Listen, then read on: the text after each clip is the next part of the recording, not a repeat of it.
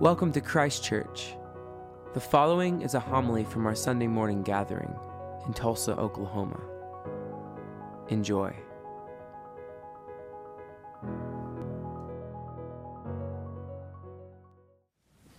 In 2017, I um, was hired as the primary middle school chaplain at Holland Hall School here in Tulsa. And I was teaching, and we came across this scripture reading because we were studying the Gospel of Luke. And it was my first year teaching. And I have no history of teaching other than people in my family. And the kids were sitting there, they were seventh graders, and they said, So this woman had a spirit? And I said, Yeah, for 18 years she was crippled by a spirit. And one of the kids said, But aren't spirits good? And I thought, I had never thought about that. And I said, Well, they can be, I think, but this one was not good because otherwise it wouldn't have been a problem for 18 years. And one of them goes, Wait a minute, was she possessed? I said, uh, uh, I remember I said it was my first year teaching. and I said, Well, yeah, because it wasn't a good spirit that crippled her for 18 years. So we had a discussion, and someone said, Was it a demon? And I, my first year teaching, I'm just going to put that on the wall. And we talked about it. And about two hours later, I got an email from the head of the middle school. said, Could you please come to my office? I said, Sure, what's going on? She said, um, I got an email from a parent. Um, did you talk about demon possession today? I thought, Kinda. And I showed her the scripture, and we talked about that. Now, I say that kind of as a funny thing, but this woman was not in a funny situation. She was unable to stand upright and crippled physically by a spirit. She was hunched over, and I believe it, the exact words are quite unable to stand upright. Some people over time have said possibly she had a calcium deficiency or she had some sort of arthritis or something, trying to justify this thing. But remember, Luke was a physician. If she had something wrong with her medically, he could have addressed it probably. But he made it clear that it was a spirit that crippled this woman. And Luther tells us that this woman becomes an example of all humanity because she is curved inward into herself. Now, we all of us are curved inward because of the burdens of life, the burdens of religion, the burdens of expectation, etc., etc. We become victims of crippling by the law of which we are taught to live. We encounter things like behavior modification. You better get on the right side of justice. You need to get yourself right with God Many of us have experienced that in a church. Many people have experienced that in a church, being told that you're not good enough by the leaders teaching you in a fear based religion. Because of this, we are unable to see clearly Christ in our midst, freeing and saving us. Now, let's get back to this woman's story. She did not come to the synagogue to seek healing. That was not her, her duty that day. She didn't go there because she was seeking out Jesus to touch the hem of, her, of his garment. She didn't follow him trying to get up the courage to find him. She went to the synagogue because she was supposed to as a daughter of Israel. And while she's there, Jesus sees her he breaks the Sabbath. He touches her, although she is unclean because of her ailment, and he heals her. We see so many things wrong with his behavior for that time, for the law in which they were to follow. And yet he doesn't do it in secret.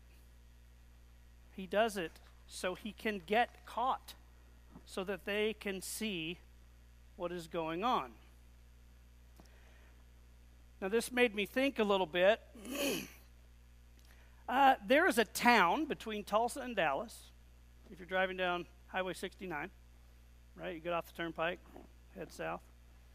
Um, it is a well known speed trap. Some of you may or may have not met the one or two police officers that are on the force in this tiny town. Okay? Usually the cars that are stopped have out of state tags because they don't know what, they what lies ahead for them. Anybody name that town? Well, I heard it. Stringtown. Yeah, Stringtown. Right? There's a whole series of them, but we're not going to talk about that. It'll ruin my sermon. Just kidding. but that's what Jesus is doing here. He sees the speed trap ahead and he doesn't hit the brakes. He hits the gas so that he will get caught. And the Pharisees come right at him. Now, these men that are coming at him, telling him how wrong he is, just like the woman who he has healed, are hunched over and crippled by their own piety. They are crippled under the law in which they live. They, like us, are bound up in what they believe to be right. Now, when we do get caught up in our own piety and what we believe to be right, doesn't it drive you crazy when somebody gets away with something? Like, really? It drives you nuts because you don't believe that that is the right thing. However, Jesus just calls them out right away. Asks them about helping their livestock and giving them water on the Sabbath. And if I remember any of my seminary classes, I believe there was some sort of loophole that they could do that anyway, right? That's the point. But this passage from Luke shows us the real heart of Jesus. He sees us crippled and bound by all of the things in our lives he sees us and he longs to set us free. He longs to set us free. Well, over the past few weeks, there's been a little bit of a theme in our sermons, unintentional, but we've been discussing the fact that we are not in control.